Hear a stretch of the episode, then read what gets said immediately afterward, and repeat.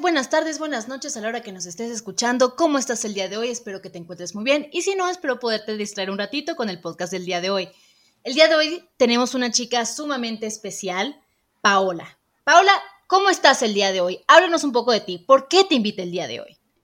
Hola Michelle, muchas gracias primero por la invitación. Hola a aquellos que nos estén escuchando en cualquier momento del día. Me invitaste el día de hoy porque digo llamarme filósofa y porque juntas, eh, tanto tú como yo, eh, hacemos divulgación filosófica. Buenísimo, Paula. Y a ver, cuéntanos un poco de ti, porque estamos hoy en el, en el mes de filósofas del mundo y justamente por eso te quise invitar. Como tú dices, te haces llamar filósofa, yo también me hago llamar filósofa y queremos hablar un poco de a qué te dedicas, Paola, qué es lo que haces, cuál es tu quehacer filosófico.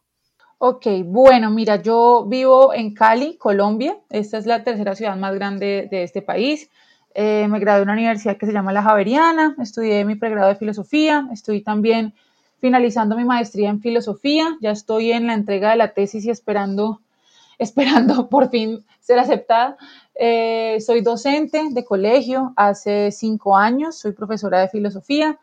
Y eh, pues nada, me di cuenta, dando clases de filosofía a mis chicos, apenas entré un salón, lo primero que dijeron fue, profe, pero vemos que usted no sea tan aburrida como el profesor pasado. Yo dije, pero ¿cómo así? Si la filosofía es chévere, es entretenida, es divertida, es lo máximo. ¿Por qué no la venden así? Entonces, precisamente buscando ejercicios didácticos y formas distintas de enseñar que no encontraba, porque de hecho habían videos en YouTube súper aburridores, con acentos hartísimos, yo decía, pero ¿por qué no se puede mostrar la filosofía de otra manera? Y por eso nació mi proyecto de divulgación filosófica, inicialmente para divulgarlo en clase con mis estudiantes y ya después me di cuenta que eso podía llegar a gustar y podía mostrar que la filosofía está en la vida cotidiana y no solamente en las academias. Claro, Paula, creo que mencionaste dos cosas muy importantes. Una es este problema de la filosofía que se ve como aburrida o se ve poco interesante, poco práctica, que creo que ha sido un problema que nos ha seguido por muchos años, que es que la filosofía es meramente teórica. Y el segundo aspecto es que la filosofía, como tú mencionaste, también es práctica. La filosofía se debe acercar a las personas y es lo que me gusta mucho de tu trabajo es que lo haces de manera divertida y creativa. ¿Cómo es que lo hace Paola? Pues Paola lo que hace es hacer dibujos relacionados con filosofía en su cuenta de Instagram que se llama Diarios de una Sofía. ¿Nos quieres hablar un poco más de este proyecto de, de primero, tú eres la que hace los dibujitos, cómo te salió esta, esta, ¿cómo se dice? Expresión artística o lo estás haciendo otra persona, ¿cómo es el proceso de, hacer estas caricaturas? Claro que sí. Bueno, nació, se llama, pues el proyecto como muy bien dice, se llama Diario de una Sofía. Inicialmente nació en Instagram. Son dibujitos que hago yo, son dibujitos de cuaderno. Tampoco soy una gran dibujante, pero son como mamarrachitos. De hecho, se llama Diario de una Sofía porque, pues como todos sabemos, filosofía es amor por la sabiduría y eh, sería como los diarios de cualquier, como algo muy íntimo de cualquier persona que tiene la posibilidad de pensar, que tiene la posibilidad de acercarse al conocimiento. Por eso se llama Diarios de una Sofía. Y nació en una clase de la maestría, de hecho, una clase de Montaigne, que a mí me encanta Montaigne, pero el profesor era aburridísimo y me daba mucho sueño. Entonces yo lo que hacía era para no dormirme, hacer dibujitos pero relacionando con lo que él estaba diciendo. Entonces, en vez de tomar apuntes, hacía dibujos y sacaba reflexiones mías. Entonces dije, bueno, ¿y qué, qué, tal si publicamos esto? Y empezó a irle bien y empecé a utilizarlo también como material de clase. Mis exámenes, pues hasta el sol de hoy los hago con dibujos. Eh, pues los exámenes para los estudiantes. Luego eh, me di cuenta que pues vi que había un movimiento muy grande de divulgación, no solamente filosófica, sino de ciencia, de música, de arquitectura, de arte, eh, sobre todo en España, y me gustaban muchos eh, como cultures españoles. Entonces yo dije, sería muy interesante hacer videos en YouTube. Empecé a montar videos en YouTube, pues en este momento mi cuenta está creciendo, eh, la ha ido más o menos bien y empecé a hacer videos en donde pues hablaba de, de, diferentes temas de filosofía, pero trataba de explicarlos de una manera más didáctica, alimentándolo con memes, explicarlo de una manera sencilla, explicar autores. Y luego, pues me di cuenta que existía TikTok, que era también una plataforma que se estaba moviendo y hace nada más como un par de meses, menos, abrí TikTok y estoy haciendo videitos cortos también ahí. A mí se me hace que estás haciendo muchísimo, Paola. Me encanta esta parte de la divulgación filosófica y otra cosa es que le buscas la vuelta a las cosas, ¿no? No solamente, bueno, pues les voy a dar Platón, les voy a dar Kant, ¿no? Es un trabajo a veces creo que mucho más arduo el buscarle la manera creativa a la filosofía y hacerla entretenida e innovadora para las demás personas, que creo que es el que hacer que tú y yo nos dedicamos y creo que ahí tenemos una gran compaginación. Y la verdad me alegra que existan personas como tú que estén haciendo esta labor, porque justamente tú dices, ¿dónde hay material? ¿Dónde puedo encontrar cosas de filosofía que no sea o en un libro, una universidad o en mi escuela, como tú dices? Y si las opciones que me presentan son escasas y aparte son cero entretenidas, mucho menos las personas se van a querer acercar a la filosofía. Por eso creo que en esta labor que hacemos tú y yo, o por ejemplo el filósofo millennial o el, filósofo centennial, es hacer a la filosofía a la disposición del mundo y sobre todo hacerlo práctica, no solamente teórica. Eh, pero ya hablando un poco de todo esto, Paola, quiero que nos menciones un poco eh, cómo ha sido tu experiencia como filósofa, ¿no? Yo no sé cómo está la filosofía allá en Colombia, no sé si nos quieras hablar un poco de, de cómo ha sido tu vida. Ok, claro. Bueno, a ver, mi ejercicio como filósofa.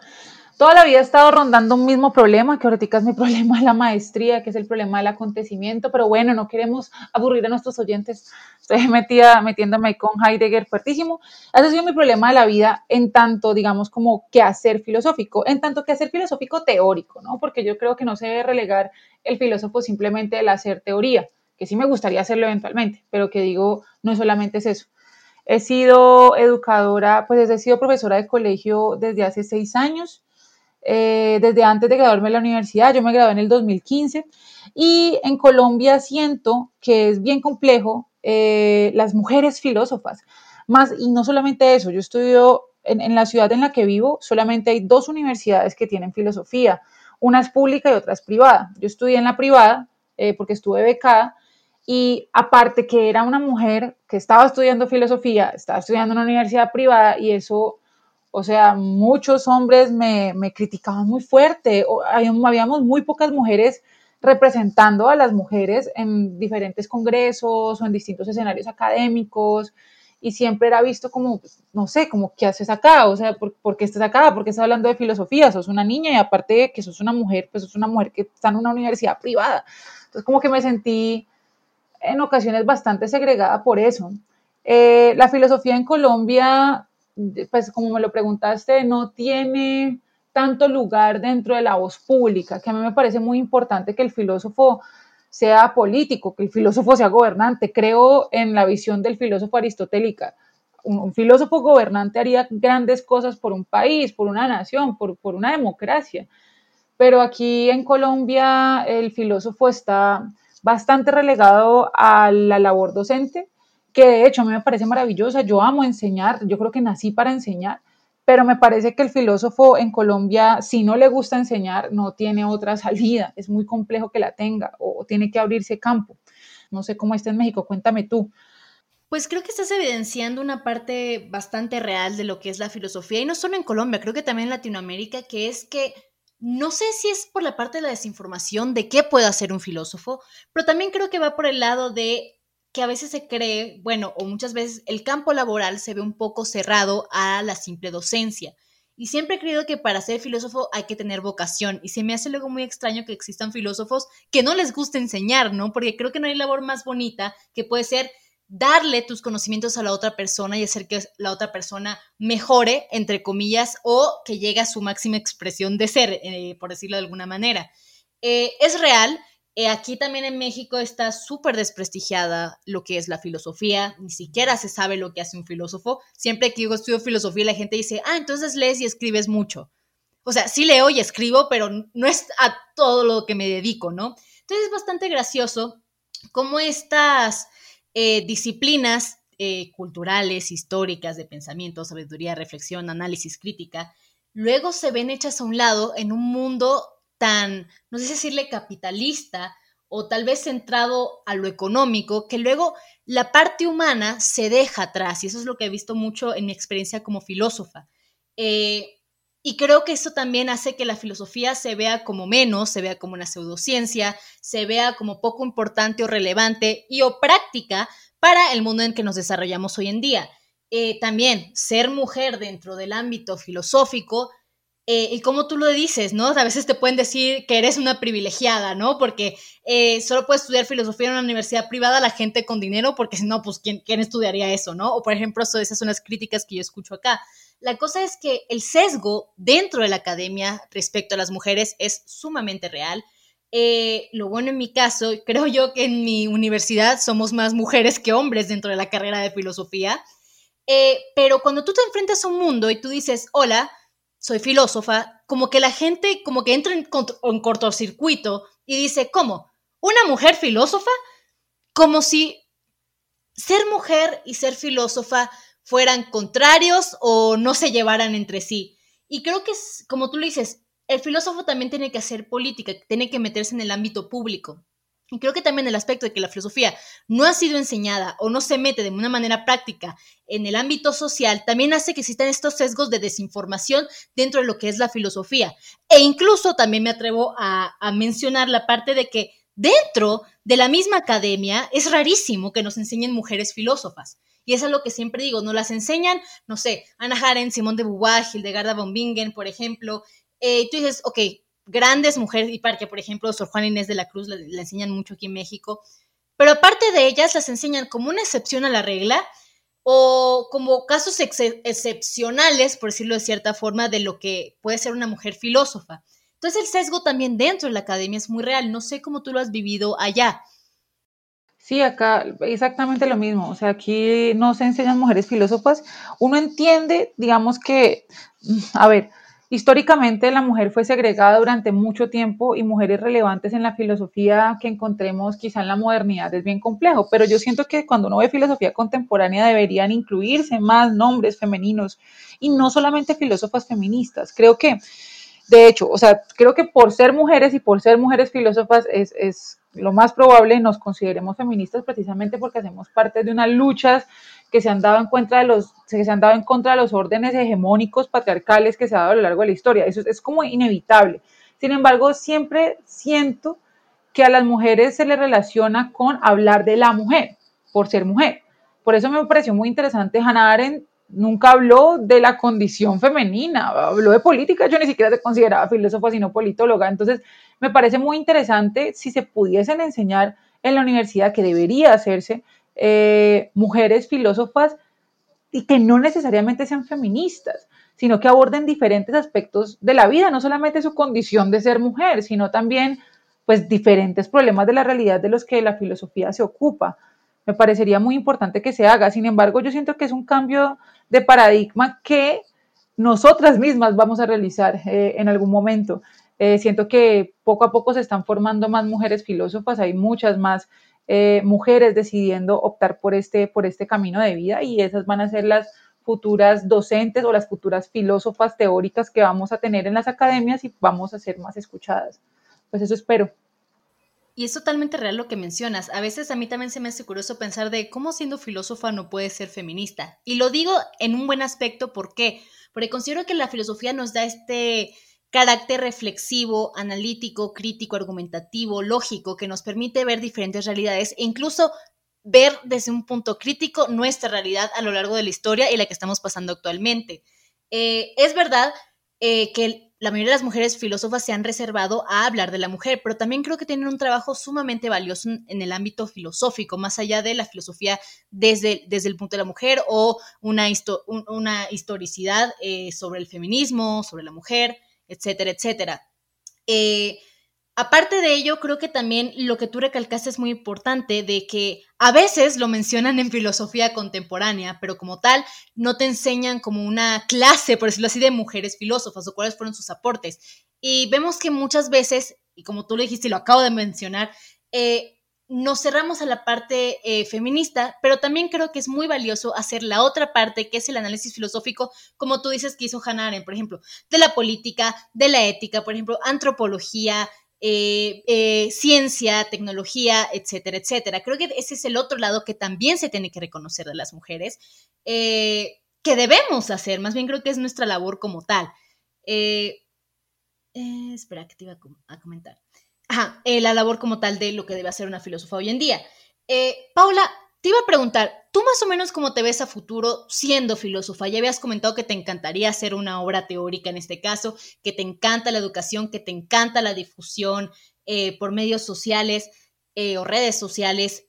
Más o menos cómo tú te proyectas a futuro dentro de este ámbito de la mujer en la filosofía.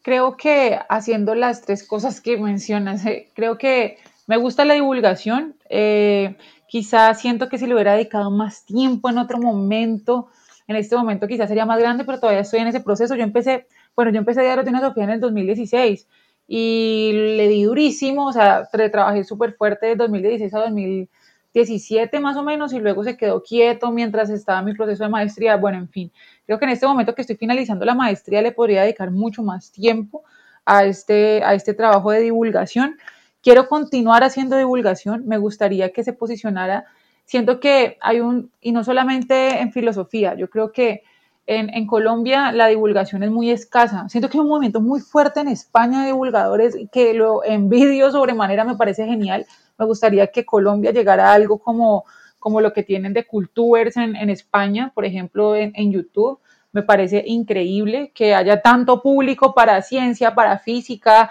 para arte, para arquitectura. Me parece genial y me gustaría que Colombia llegara a algo como eso. Aquí hay muy pocos divulgadores de esa índole. Y eh, pues nada, quisiera seguir siendo docente, eh, quisiera publicar lo que hice de mi tesis de maestría. Y más allá de eso, yo lo que quiero es, creo que en todos los, los tres aspectos que acabo de mencionar, siempre está la educación. O sea, la educación es transversal, es como acercar al otro a, lo que a mí me apasiona. Y precisamente no es porque a mí me apasione, es porque el mundo entero debería tener la capacidad crítica de acercarse a su entorno para poder cambiarlo. Creo que la filosofía debe cambiar el mundo, tiene que cambiar el mundo y, y creo que eso se puede llegar a hacer y siento que los jóvenes ahora están mucho más interesados por estos campos del saber, no solamente la filosofía, la psicología, el psicoanálisis, la arquitectura, el arte. Los chicos están muy interesados por las humanidades, o bueno, eso percibo que está sucediendo hoy en día. Me parece que hay que explotar esas ganas de conocimiento que tienen los jóvenes. Entonces, creo que voy a seguir divulgando, así me veo toda la vida, creo yo. Ay, Paola, sí que me caes bien. Pero cuando hablas es como, sí, totalmente, hay que hacer eso, quiero hacer eso. Sí, totalmente de acuerdo contigo, Paula. Eh, creo que, eh, definitiva, como tú lo has visto también, creo que es un reto, ¿no? Pero como tú lo dices, es necesaria, es hermosa, es apasionante. A todo, para mí, a todo el mundo le debería de gustar la filosofía, ¿no? Porque es, es tan tan práctico, es tan humano, te regresa tanto a la tierra, pero al mismo tiempo como que te saca de ella para volverla a pensar y replantearla y reflexionar y analizar sobre ella misma.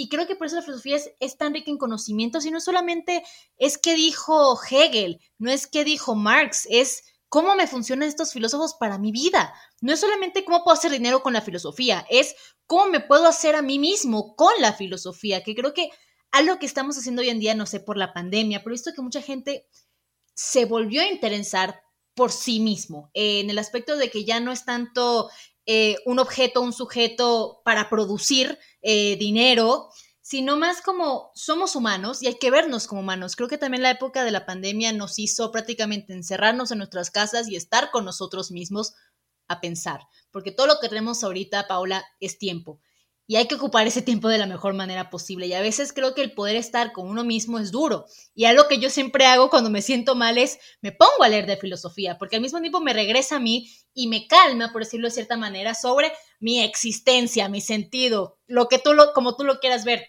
Estoy diciendo que la filosofía también es de cierto tipo terapéutica y también es, es para tu mejora personal, es para tú crecer como persona. O sea, y creo que a veces por eso la filosofía tiende a no gustar. Sí es muy bonita, pero también creo que la filosofía es muy duro y a veces creo que no todos, no porque no pueden, sino porque no quieren, eh, a veces no todos están listos para hacer filosofía porque te enfrentas con unas verdades que a veces no te gustan escuchar.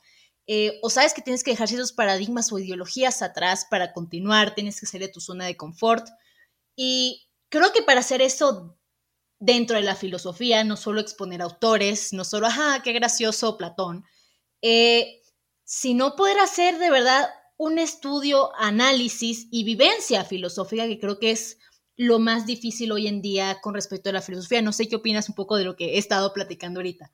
Claro, no, completamente de acuerdo. Primero, la filosofía como, como esa consigna que por allá nos daba el oráculo de Delfos y que Sócrates nos recalcaba de conócete a ti mismo. Yo creo que la filosofía es esa posibilidad de encontrarse así, que es mucho más complejo que mirar hacia afuera. De hecho, yo le digo siempre a mis estudiantes que cuando me siento triste, en vez de leer a Paulo Coelho, me siento y leo a Camus, el mito de Sísifo, y siento que la manera de asumir este absurdo y la rebeldía es simplemente ser feliz, o me siento y leo a Séneca y me siento un poco más tranquila. Yo creo que eso es lo que nos debería ayudar la, pues, la filosofía finalmente, es una manera de asumir esa realidad que, que es tan convulsa e intentar entenderla, más allá de encontrando las respuestas, elaborando bien las preguntas para encaminarse bien a intentar responderlas, que es, que es realmente el objetivo de la filosofía. Y lo que pasa también hoy en día, y, y lo, mencionas, lo mencionaste ahora, es que en, una sociedad como la nuestra, en una sociedad del rendimiento, diría Byung-Chul estamos acostumbrados a, al hacer, entonces al hacer, autoexplotándose constantemente, pero al hacer. Entonces mira que yo, bueno, yo, los profesores de filosofía casi siempre nos ponen otras materias para dictar, ¿no? Entonces yo he dictado ética y valores, religión, sociales, pero bueno, hubo un colegio donde dicté ética y valores y pues realmente es muy extraño este, enseñar valores, aparte que nunca tienen en cuenta la ética, ¿no? Sino que enseñan como valores y cuando uno trata de meterle filosofía a la cosa, los niños son, pero ¿cómo así, profe? Tenemos que hacer es dibujitos y carteleras. Pero bueno, el caso es que una vez le pregunté a mis estudiantes eh, qué querían ser. Y, de verdad, o sea, qué querían ser, qué, qué, qué, se veían, qué eran y qué querían ser en sus vidas. Bueno, la pregunta de quiénes somos, la pregunta por autonomía, pues de, de la filosofía, pero los chicos casi, casi todos me respondían como quiero hacer plata. Entonces quiero, y casi todas las, de hecho, las profesiones que nombraban eran profesiones que les daban plata, ¿no? Como ingenieros o médicos. Y yo era, chicos, pero pues, ¿qué quieren ser? O sea, ¿quieren ser felices? Quizá lo son, piénsenselo tal vez. Y el problema de una sociedad como la nuestra, sobre todo, bueno, yo voy a hablar de Colombia, ¿no? Una sociedad como la colombiana, en donde se educa para hacer y sobre todo hacer plata, tener un posicionamiento social, adquirir bienes, tener una capacidad adquisitiva, lo que hace es que tenga el objetivo último al cual deben dirigirse, que es hacer plata, pero no el camino. Por eso termina habiendo tanto traqueto y tanto narcotraficante, porque quieren hacer plata como sea, porque no hay una formación de lo que realmente quieren ser. La gente se preocupa por el hacer y no por el ser, y, la filosofía nos devuelve a eso. Y quizá no solamente el quehacer filosófico del filósofo, llámese docente o, como tal, no sé, escritor o productor de contenido, como lo que queremos hacer nosotras, o hacemos nosotras más bien, sino también el que, el que intenta acercarse a ella. Por eso, por ejemplo, con mis estudiantes lo que intento es, bueno, quizá no van a ser filósofos, pero al menos que les toque un poquito, que se pregunten algo, que se problematicen su entorno, porque es que está, realmente estamos educados más para hacer que, que para hacer realmente. Ay, Paola, me caíste también, ¿no quieres ser mi amiga? Seamos amigas. Justamente ahorita que mencionaste lo de Seneca y Camus, literal, yo cuando me siento mal, me leo a Seneca, me, me, leo La vida feliz digo, y se me pasa. O de repente en vez de Camus, luego me meto mucho más con Sartre y digo, sí, sí, estoy condenada a ser libre. Y como que me da paz, ¿sabes? Es bastante extraño este ejercicio filosófico de autoayuda, porque al fin y al cabo es verdad, o sea, yo me regreso a la filosofía para regresarme a mí, ¿no? A mis cinco sentidos. Y es totalmente real esta crítica que estás haciendo. Me gustó que hayas mencionado a Byung-Chun Han, les recomiendo muchísimo el libro de la sociedad del cansancio si les interesa este tema, que prácticamente estamos para producir y creo que justamente creo que también se debe a esta idea eh, o estereotipo que se tiene en la filosofía, de que prácticamente si vas a ser filósofo te vas a morir de hambre. Y es verdad, el campo laboral es, es difícil, está sesgado, pero creo que a veces tiene que ver un poco más con la desinformación y de todo lo que sí puede ser capaz de ser un filósofo, pero también creo que tiene que ver con este estereotipo de que la filosofía no da dinero, cuando en realidad yo creo que no es que la filosofía no dé dinero, Paula, es que como filósofos nuestra finalidad nuestro ser no tiene que ver con lo que hacemos o cómo tenemos dinero de lo que hacemos, ¿no? Creo que eso, cuando uno es filósofo, eso se vuelve en cierto aspecto secundario. Claro que importa vivir, claro que importa comer, claro que importa tener un techo, pero al fin y al cabo yo creo que, y tú lo has de saber siendo, siendo profesora, es la satisfacción o como se dice, este salario emocional que tienes de tus alumnos, es decir, los hice pensar, hice que se preguntaran por ellos mismos, los hice preguntarse sobre los valores, la ética, la moral. Eh, y al fin y al cabo dices, creo que a veces eso vale mucho más la pena a ser una persona millonaria sola y triste, ¿no?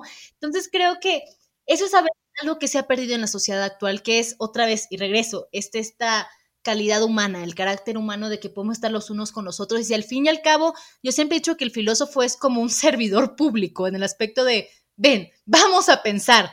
Y uno pensar no es fácil, porque como tú lo sabes, la filosofía requiere tiempo, requiere detenerte en una sociedad en la que no te puedes detener porque todo el tiempo tienes que estar haciendo algo y produciendo dinero, yéndote al banco y yéndote a tu trabajo, yéndote a la universidad y luego tienes que llegar a hacer el súper, whatever. La cosa es que es pesado en el mundo actual, hacer filosofía, porque si no, eres un vago que no hace nada y te la pasas pensando, porque luego no sé si piensa que nos las pasamos acostados todo el día a decir, ay, ¿qué es el ser? ¿Y qué es la nada? ¿No? O sea, es un estudio riguroso del mundo como tal. Y creo que por eso también ese es otro desafío de la filosofía actualmente, que es tomarnos el tiempo para eh, no solo pasar por el ámbito superficial de lo que puede ser la filosofía, que como tú sabes, tú y yo hacemos videos de filosofía, eh, pero por ejemplo, la finalidad con la que yo lo hago, yo no lo hago para que te aprendas a Kant en un minuto, o a Marx en un minuto, o a Nietzsche en un minuto, para nada. La cosa es que digas, ah, está interesante, está curioso, como que sí lo puedo entender, déjame me meto más a fondo. Y la gente a veces solo se queda con esa parte superficial de videos de un minuto, o por ejemplo, nada más tus caricaturas. Y claro, es valioso en sí mismo, pero también creo que lo importante es sumergirse aún más en el mundo de la filosofía, no solo quedarnos con lo que hay, lo que veo en primera instancia, sino profundizar respecto a conocimientos, porque al fin y al cabo la filosofía también es, es en parte autodidacta, no todo el tiempo vas a estar en la universidad, aunque a mí me encantaría estudiar toda, toda la vida, eh, pero a veces que también tienes que hacer un trabajo tú solo, ¿no? Un análisis tú y a veces consultar diferentes fuentes o consultar un profesor eh, eh, de tu pasado que es experto en el tema. La cosa es que la filosofía es un ejercicio constante y ese ejercicio toma tiempo y para lograr las cosas que tenemos debemos tomarnos el tiempo para querer hacerlas y es mucha parte, muchas veces esta parte de, de valorar nuestra vida como tal y ver cómo le damos valor y la manera en la que yo encontrarle valor a mi vida es a través de la filosofía. No sé qué piensas, eh, Paola, con, con todo esto que hemos estado hablando se me hace muy interesante. Ya me quiero ir a tomar un café contigo allá en Colombia. Bienvenida, el café colombiano es muy rico. eh, no, completamente de acuerdo con lo que dices. Estamos en una sociedad que todo el tiempo quiere rendir. Y mira que, como mencionaste ahorita, había un Shulhan y hablaste sobre la, la importancia de detenerse. Hay otro libro fantástico de él que se llama El aroma del tiempo, en donde habla de la importancia de detenerse, de detenerse y contemplar y habla de la experiencia del tiempo contemporáneo que está muy relacionada con lo que habla pues en la sociedad del cansancio de este paradigma neurológico donde nosotros todo el tiempo nos autoimponemos, que somos nuestros propios jefes, que podemos ser lo que queramos ser y esta idea que nos tiene este capitalismo neoliberal del que el pobre es pobre porque quiere, de que uno tiene que estar haciendo, haciendo, haciendo todo el tiempo porque desde esa acción constante y sin parar nos estamos definiendo. Y pues finalmente pues, ¿qué, qué, es el hacer? ¿Para, ¿Para que todo el tiempo hacer? Y otra cosa, ¿qué es hacer? Hacer no necesariamente es hacer plata, hacer también es hacer conocimiento. Y, y en una sociedad de estas, en donde realmente nos medimos más por la producción que por, por el pensar en sí, eh, pues digamos, eso no es rendir y eso es bastante problemático. Igual, lo que, lo que creo es que está cambiando y con lo que hablas de la pandemia, cambia un poco el paradigma de todo el tiempo tenemos que estar produciendo porque nos dimos cuenta que lo que nos salvó encerrados en nuestras casas era aquello que todo el tiempo se desprestigiaba porque económicamente no rendía.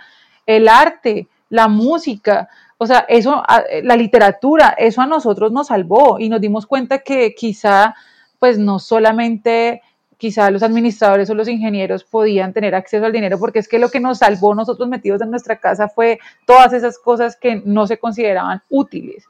Pero mira que, aparte de eso, yo, yo tengo, yo creo que tú ya entrevistaste a, Alba y con Alba estamos en un grupito que, que hicimos, pues, de hecho, si quieres hacer parte, que nos llama, dejamos de hacer videos, pero se, llama la, se llama la comunidad de la doxa y es un, pues, Alba que es española, un filósofo argentino, uno puertorriqueño y puertorriqueño costarriqueño y uno mexicano. Y eh, estábamos hablando de qué es la filosofía, para qué sirve. Bueno, eso fue como nuestros primeros videos. Y algo que me parece muy interesante que hablamos ese, ese día es que siempre que se piensa la filosofía y cuando se dice que la filosofía es inútil, la gente suele pensar que la inutilidad de la filosofía se está diciendo de manera peyorativa, como si la inutilidad de la filosofía fuera mala. Y además me parece lo contrario, me parece que en un mundo donde todo lo que se necesita, o sea, todo lo que se pide y se demanda es que sea útil, donde de hecho los otros se nos vuelven también utensilios ante nosotros, que la filosofía sea inútil es un acto revolucionario. O sea, nosotros no hacemos casas, no, no elaboramos, no sé, mesas, no, no hacemos computadores, no hacemos software, pero hacemos la base de todo eso que es la condición humana por, o sea, por excelencia, que es pensar, problematizarse la realidad, dar, y de cara a, nuestro sistema de gobierno, a nuestra manera de relacionarnos con los otros, a la manera de relacionarnos con nosotros mismos, los temples anímicos, qué significa tener, no sé, tener ansiedad ante el vacío de la realidad, ese tipo de cosas que son inútiles, porque realmente son inútiles en términos prácticos, eh, me parecen fundamentales. Y en esa inutilidad es donde está nuestra humanidad. Entonces, que la filosofía sea inútil me parece antes una condición bellísima. O sea, es lo que le da valor, precisamente su inutilidad. Es bastante curioso cómo lo, mencionas, Paola, porque creo que nunca lo había visto en ese aspecto de esta parte de la utilidad de la filosofía. Yo siempre he dicho que la filosofía es útil en sí misma porque es un fin en sí misma. O sea, el quehacer filosófico tiene su propio valor por simplemente el hecho de hacer filosofía, de pensar, reflexionar, criticar.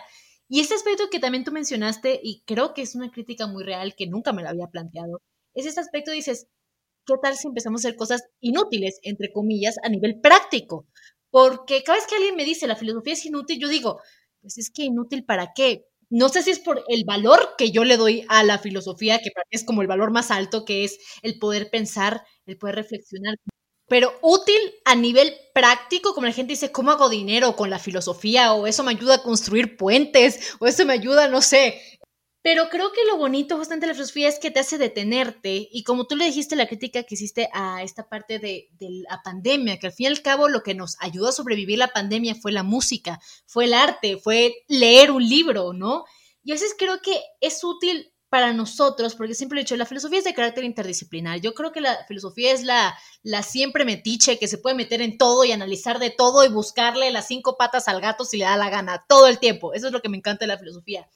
Pero otra cosa que también me llama mucho la atención de la filosofía es que justamente por su carácter interdisciplinar, el filósofo eh, puede encontrar el valor a cualquier cosa que haga yo le encuentro valor a las cosas que, hago y más allá de por su utilidad es cómo me pueden servir a mí, cómo me pueden ayudar a mí para ser una mejor persona, para ser más reflexiva o para aprender algo o desaprender incluso también es muy importante que creo que a veces no lo tomamos en cuenta en la filosofía, que es mucho dejar atrás cosas que antes creíamos ciertas o verdaderas que en realidad no lo eran. Y es un paso bastante fuerte a veces decir, ¿sabes qué? Me equivoqué o sabes que no estaba en lo correcto. Y creo que esto, la filosofía al fin y al cabo te da mucho, coraje ante la vida y creo que te da las bases para, para vivirla. Como tú le dices, estamos en el absurdo y en este aspecto soy bastante existencialista, vivimos en el, en el absurdo, en la nada y creo que justamente el hombre tiene que resignificar su vida para poder vivirla, porque si no sería caótico, Paula. No sé si a ti te han dado como estas crisis existenciales que a mí luego me dan, que digo, estoy en el vacío, nada importa, pero luego digo, espera, yo le puedo dar valor, yo le puedo dar sentido, entonces tal vez no todo está perdido. No sé si te ha pasado esta, clase de, situaciones. Claro, constantemente. Y de hecho, hay, hay, hay un texto de Heidegger que se llama Los conceptos fundamentales de la metafísica, en donde habla de la importancia del tedio y del aburrimiento. Nosotros nos llenamos constantemente de pasatiempos y nos llenamos de pasatiempos precisamente porque ponernos de cara con nosotros mismos es bastante angustiante. No sabemos qué nos vamos a encontrar en la persona que se sienta al frente cuando nos sentamos ante nosotros. Entonces, no queremos aburrirnos, no queremos sentir tedio, pero hay que detenerse. Y la filosofía es quizá detenerse un poco, ponerse de cara y suspenderse, suspenderse por un momento, tratar de, de mirar como si estuviese desde afuera, como mirar el mundo de la vida como si uno estuviera fuera de él, tratar de no llenarse de prejuicios, tratar de, en términos husserlianos, hacerle una epogea a la realidad y, mirarla con otros ojos. Creo que precisamente por eso la filosofía es la metiche, como la dices, y la madre de todas las ciencias, porque pues es desde el método de la filosofía donde uno puede llegar a pensarse las bases de lo que son las cosas, no, no el cómo, no el para qué, sino el qué es. que es, es como que lo que nos hace distintos a otros campos podríamos decirlo, más prácticos, aunque, aunque la filosofía sí puede tener términos prácticos. Cuando yo digo que la filosofía es inútil, no estoy diciendo que no es práctica, estoy diciendo que no es útil en términos mercantiles. O sea, para una sociedad del rendimiento como en la que estamos, en donde todo se mide en pro de la productividad, no somos útiles y eso es lo revolucionario. Y eso es lo que me parece bellísimo de la filosofía. De hecho, cuando me preguntan por qué estudio filosofía, que uno nunca sabe muy bien qué responder porque realmente es una cuestión como más visceral, como más un salto de fe ahí como a la nada, pero cuando trato de responderle como un poquitico de razón a ese salto, casi siempre digo es porque siempre quería pues era rebelde. en el colegio era muy rebelde, pero no una rebeldía como de no quiero hacer esto porque no quiero, sino porque es que no entiendo. A mí, ¿por qué me están diciendo que me aprenda estas cosas de memoria si no, no, no entiendo para qué? Yo no entiendo por qué tengo que llegar el uniforme así. Yo, y no era un simple no, era no entiendo cómo funciona esta realidad, no entiendo por qué me imponen estas normas, quisiera poder entenderlas y lo haría con gusto. Y eso me llevó a estudiar filosofía, que no, que no entendía que, algo me parecía que, hacía falta, que, hacía falta dentro de las explicaciones. Lo que pasa es que, y yo le digo siempre a mis estudiantes, cuando uno empieza a ver filosofía, es como, el problema es que estamos acostumbrados a la realidad y estamos acostumbrados a verlas de la misma manera siempre. Entonces estamos acostumbrados que, no sé, que la lluvia cae para abajo y que si un globo tiene helio se va para arriba y que las nubes están en el cielo. O sea, estamos acostumbrados y que la Tierra es redonda y que gira alrededor del Sol. Y sí, no estoy diciendo que eso sea falso, estoy diciendo que ya no nos asombra y que no nos asombre es triste, porque entonces todos los días nos paramos y repetimos las mismas cosas una y otra vez sin asombrarnos, sabiendo que hay tantas cosas por las cuales asombrarse y tantas cosas que realmente no son muy claras. Y hemos creído que son claras, pero no son claras. Y hay que repensárselas precisamente porque no son claras.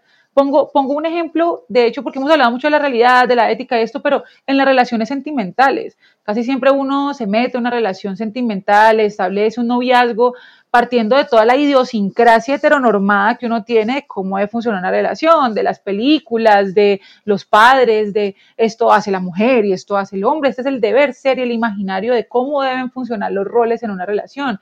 Pero casi nadie creo que se ha sentado a pensar cómo quiero amar, qué significa para mí amor. La, representación que tengo de amor es de acuerdo realmente a, a una voluntad completamente mía o es, o es de acuerdo a un imaginario colectivo sobre cómo se debe amar.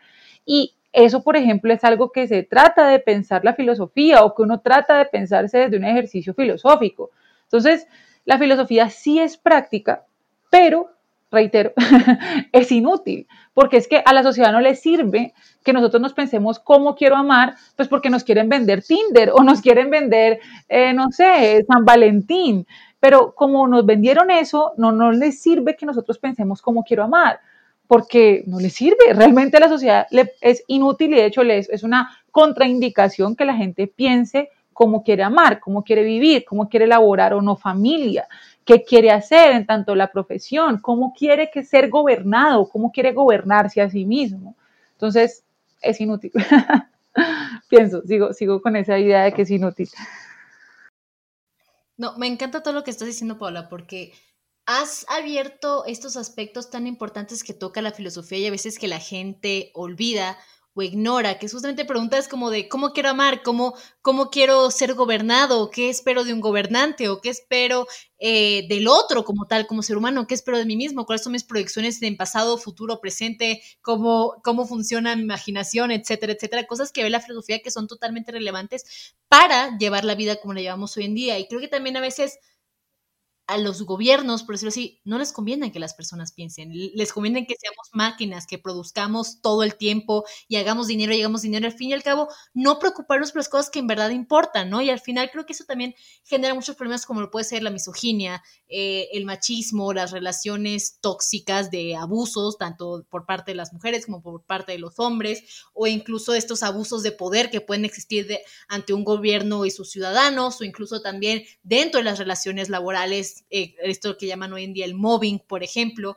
Y creo que es bastante importante porque la filosofía, y repito, nos regresa a preguntarnos por el qué, por el por qué, por el para qué y por el cómo. Y creo que en eso me gustó también lo que mencionaste de, no es que era rebelde porque no quería hacer las cosas y ya, era porque no entendía el por qué había que hacerlas. Y a veces creo que la educación en día es mucho de, lo haces porque yo quiero o porque yo lo digo o porque de seguro es lo mejor para ti. Pero los niños niños entre comillas, ¿no? Los adolescentes, piensan, y esto es un grupo que a mí me encanta trabajar, ya le he dado clases a niños de secundaria y de preparatoria, y me fascina darles clases porque están así en su etapa rebelde, entre comillas, y lo digo rebelde porque quieren saber, ¿y por qué me estás imponiendo esto? Nada más porque me pides que lo haga, entonces ya no tiene sentido. Creo que es otra vez el aspecto de resignificar el por qué hacemos las cosas que hacemos. Y en, esta, en este ejercicio de resignificar, creo que también entra la parte crítica y reflexiva decir qué nos está funcionando y qué nos no nos está funcionando, por qué tenemos ciertas reglas, por qué tenemos ciertas leyes, si tal vez en realidad nada más sean porque sí, y más nunca las hemos vuelto a cuestionar. Entonces creo que otra vez la filosofía, regreso, si es que siempre regreso lo mismo, porque para mí es siempre tan importante el aspecto de que la filosofía nos permite desaprender, innovar, nos permite crear, nos permite otra vez eh, reformularnos nuestra situación como personas o como como mundo, como humanidad. Eh, y creo que es lo más bonito y lo más valioso de la filosofía, que a veces, como tú dices, se puede ver inútil a fines económicos prácticos, entre comillas, pero, pero sí creo que la filosofía siempre va a tener su valor. No ha muerto, aunque muchos dicen que la filosofía está muerta, yo no creo que está muerta, porque tanto tú como yo, como todas las filósofas que he entrevistado esta semana, me dicen, que no está muerta porque están haciéndolo con ella. Se siguen abriendo eh, clases de filosofía, seguimos haciendo nuestra labor filosófica en redes sociales, dando clases en divulgación filosófica, ya sean por medio de artículos, libros, blogs, etcétera. Se sigue haciendo la labor filosófica y por eso creo que los filósofos no hacen morir a la filosofía, pero también debemos estar trabajando de la mano con la filosofía para volvernos a preguntar por las cosas que importan y también buscar cuáles son las necesidades del hombre contemporáneo y cuáles son los problemas a los que el hombre se está enfrentando para poder, eh, ¿cómo se dice?, eh, volver a hacer la filosofía relevante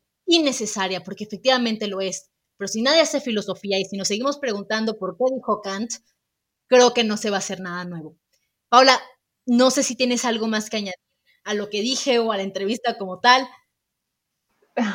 Claro, pues quería también decir eso, o sea, es importante que nosotros, eh, lo mencionabas ahorita, lo recuerdo en la divulgación, que pues, cuando uno divulga simplemente está, un divulgador lo que hace es traducir de un lenguaje más complejo a un lenguaje más sencillo, algo para que esté al acceso de todos. Entonces traducimos a Kant de la crítica la razón pura a un video que puede hablar de algo muy básico de la crítica en un minuto, cinco o diez.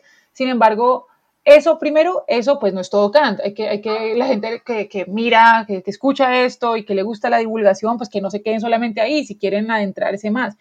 Pero no solamente eso, no solamente Kant es filósofo, como lo acabas de decir, nosotros podemos hacer filosofía y sobre todo algo, algo que me dijo un profesor en la universidad que me pareció mi mejor profesor. Yo una vez tuve una crisis como en tercer semestre, justo estaba en filosofía medieval y me parecía hartísimo. Y yo decía, yo, ¿por qué estoy haciendo esto? Yo me siento filósofa, yo con mis crisis emocionales, sentimentales y demás. Y yo decía, pero, pero yo qué, o sea, uno puede citar y hablar de otro montón de filósofos, pero ¿dónde está mi vida? ¿Qué estoy haciendo? Y en esa crisis, que estoy a punto de renunciar a la carrera, me dijo, mira, y porque yo también veía y yo decía, ¿cómo voy a llegar algún día a ser Kant, un Heidegger, o, o, yo cuándo voy a llegar a ser Husserl, o, y me decía, mira, realmente todos, lo único que tuvieron estas personas fue rigurosidad y sentarse y ya, porque realmente todo el mundo tiene un sistema filosófico en tanto concibe la realidad de una manera distinta. Tú concibes el, amor, la justicia, la paz de una manera diferente a la persona que está sentada al lado tuyo, simplemente que no has reparado en ella y no te has detenido a pensar cómo concibo la realidad. Eso es un sistema de pensamiento y todos lo tenemos y se va modificando y se va alimentando a lo largo de la historia de acuerdo a los problemas que, que, pues, que nos competen dependiendo del momento histórico que atravesamos. Entonces, Aquí la invitación para lo que nos oyen y la invitación realmente que creo que nosotras queremos hacer con la filosofía divulgativa es que se den cuenta que podemos pensar y que realmente más allá de lo que dijo Kant, más allá de lo que dijo Platón, más allá de lo que dijo Descartes, es cómo ellos pensaron para saber si yo puedo llegar a pensar. Yo no necesito pensar como ellos, yo necesito entender la manera en que ellos pensaron, encontrar los modelos como ellos pensaban, para poder tener pensamiento propio. Si no, pues apague y vámonos. La filosofía se murió con Heidegger y no, está viva y la estamos haciendo aquí. Entonces me parece importante eso y, pues nada, muchísimas gracias por esta invitación y por este espacio para conversar. Ay, pues muchísimas gracias a ti, Paula. De verdad que disfruté mucho nuestra plática. Ojalá podamos hablar después un poquito más. Eh, pero es verdad, no necesitamos otro Kant, no necesitamos otro Hegel, otro Heidegger. Necesitamos a una Paula, necesitamos una Michelle, necesitamos una Brenda, una Aranza, una Sandy, una, una Alba. Necesitamos personas que hagan filosofía y como tú dijiste, con este, ¿cómo dices? Con esta rigurosidad del filósofo, pero no necesitamos réplicas de filósofos. Eh, creo que lo más importante es el valor que tú le puedes dar a la filosofía. Efectivamente, podemos tocar otros autores, abordarlos y como tú lo dices, traducirlos a un lenguaje mucho más fácil, porque este aspecto elitista de la filosofía, que se habla con palabras muy pomposas, que nada más los filósofos podemos entender, eh, o personas muy letradas, por decirlo así, eh, se vuelve difícil que sea filosófico. Muchas veces es este miedo que le tenemos enfrentando, es decir, es que cómo voy a criticar a un Platón, cómo voy a criticar a un Aristóteles si yo soy un, no sé, un pelado de tercer semestre de la universidad y apenas los estoy aprendiendo, ¿no? La cosa es no tenerle miedo a la filosofía. Una y otra vez va a ser ensayo y error y los queremos a ustedes que hagan la labor filosófica, eh, sin compararnos con nadie más, más que nosotros mismos y saber qué fueron lo que hicieron los otros filósofos para llegar a donde llegaron y cómo podemos llegar a donde ellos eh, llegaron, por decirlo así, ya válgame la redundancia, pero siendo nosotros, con nuestro valor intrínseco como personas, nuestra dignidad, nuestra, que representa nuestra identidad como personas, nuestra filosofía. Creo que eso es lo más valioso. Eh, muchísimas gracias, Paola, por, por venir, entre comillas, del día de hoy a, esta entrevista que tenía que tenía, moría para hacerla contigo. Muchísimas gracias de verdad por tu tiempo, eh, las reflexiones que nos has dado. Así, yo me voy a quedar pensando bastante lo que diste de la neuroteoría de la filosofía. No sé si nos quieres compartir tus redes sociales para que vayamos a seguirte. Claro que sí. Bueno, en todas partes estoy como Diarios de una Sofía, en Instagram, en Facebook, en TikTok y en YouTube, en todas las redes estoy como Diarios de una Sofía. Entonces, invitadísimos por allá.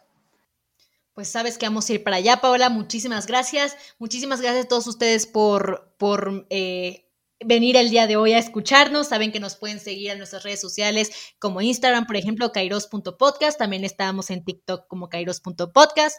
Al igual que estoy yo, Michelle, en en Instagram como cafeidos-bajo y TikTok como Michi Blond. Muchísimas gracias por escucharnos. Nos vemos hasta la próxima semana. Hasta luego.